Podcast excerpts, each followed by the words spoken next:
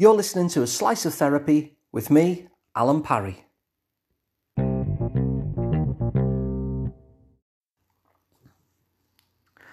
So my house alarm is there obviously to protect my house, and so when it judges that it's under attack, the alarm goes off.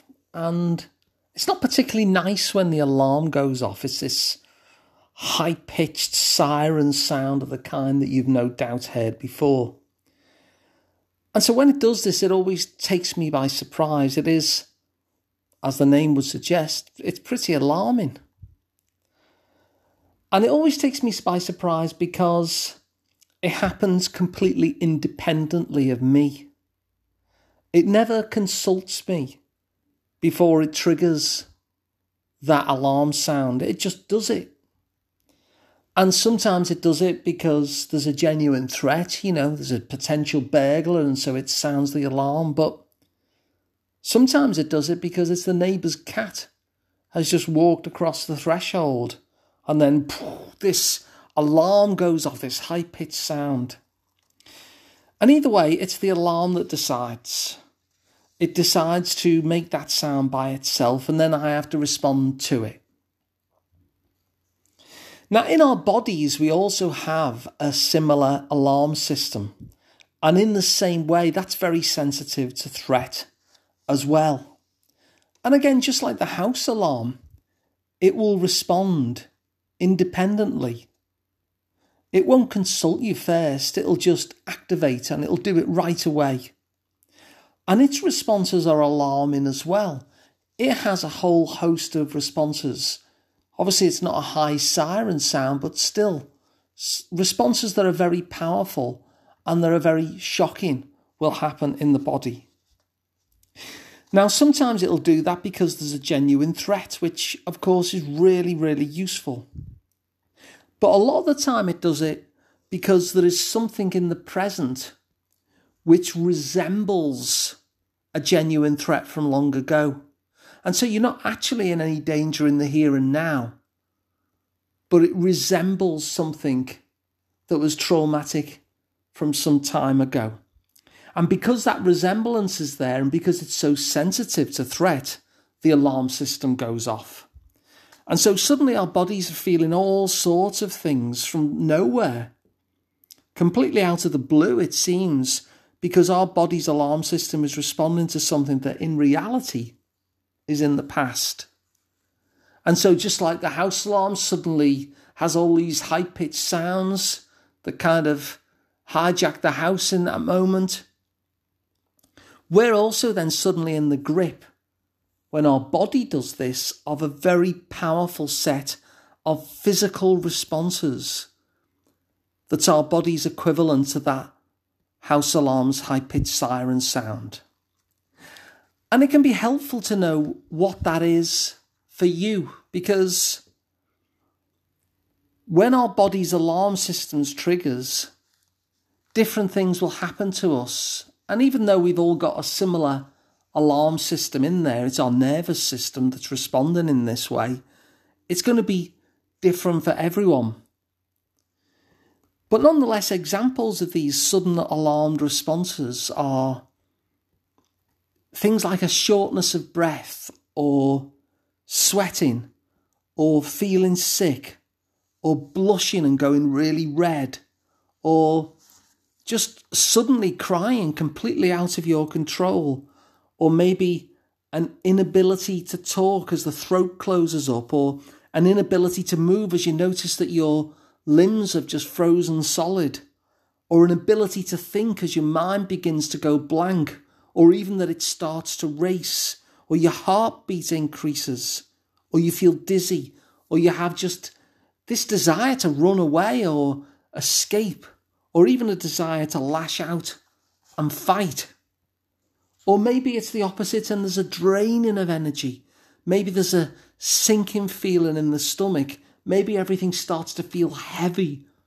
Maybe there's a desire to hide away and not be seen, and many, many more. These are just examples of these kind of bodily alarm systems that activate whenever the body thinks there is a threat. Now, all of these are a really strong and really powerful bodily response to feeling less than safe. And they're so powerful that it can feel like the body and ourselves are being hijacked in that moment. Whether that be the panic of anxiety or whether that be the shutdown of depression. And so as long as these responses happen, change can feel really difficult. Even when we develop good strategies, even when we think through what would be a good course of action, they can help, but we're always fighting the response of our own body's alarm system. If ever you felt panicked in an argument, for example, you'll know how hard it is, even if you know them, to use communi- like communication techniques in the middle of one of these spikes. It's really, really difficult because, like the house alarm, these responses happen to us.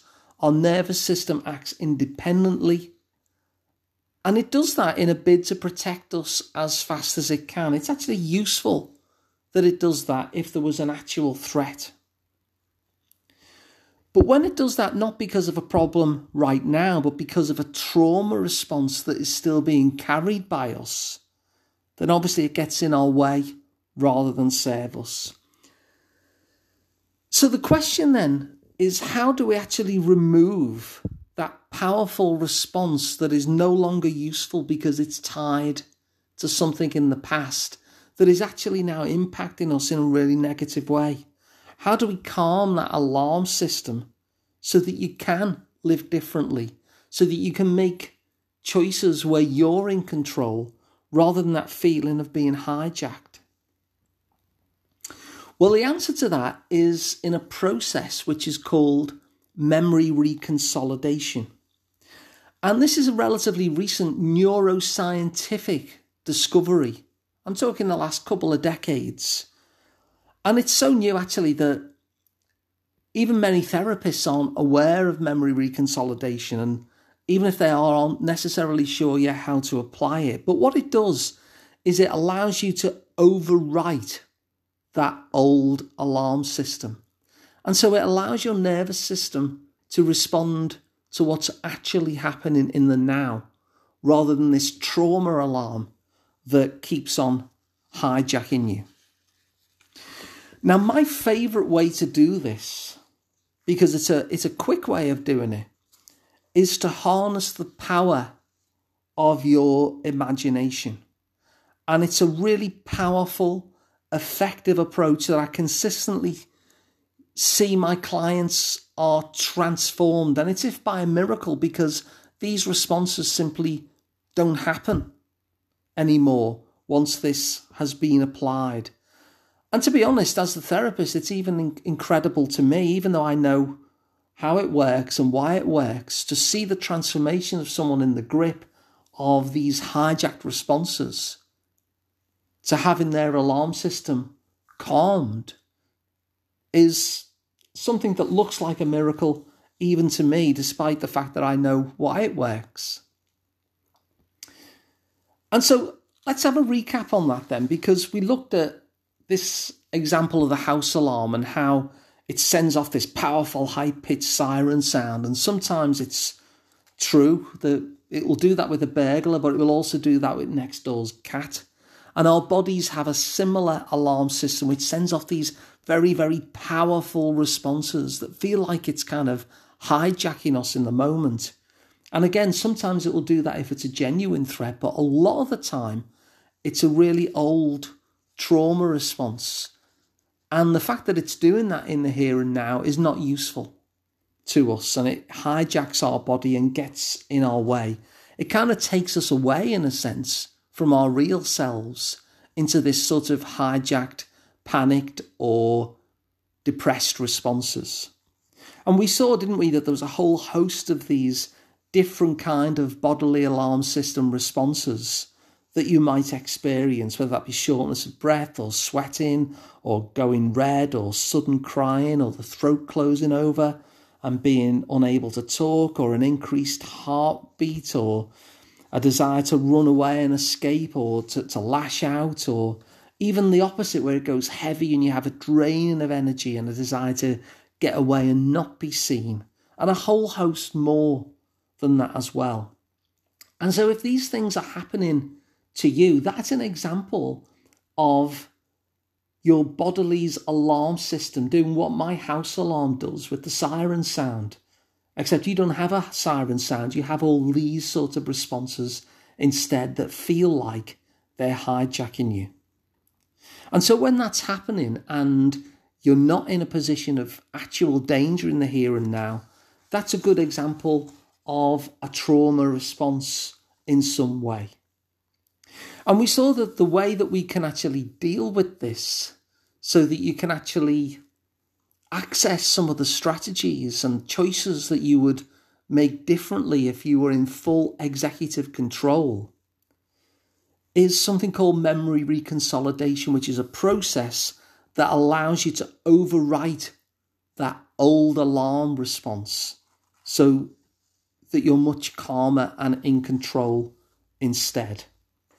And of course, like I said, my favourite way is to harness the amazing power of imagination so that you can actually transform from a place of trauma response to one where it's actually eradicated. And so you can be in a similar situation and those old trauma responses that feel so out of control are no longer happening. So if you find this useful, please spread it along so someone else can get the benefit as well. If you'd like to work with me directly, I'm Alun Parry. You can find out more at liverpool psychotherapy dot co dot U K. And don't worry if you're not in the local area, because I do work by video and telephone as well. And feel free to subscribe to the podcast. It's completely free and it means that you'll never miss an episode again. So thanks very much for listening, and I'll see you again on the next one.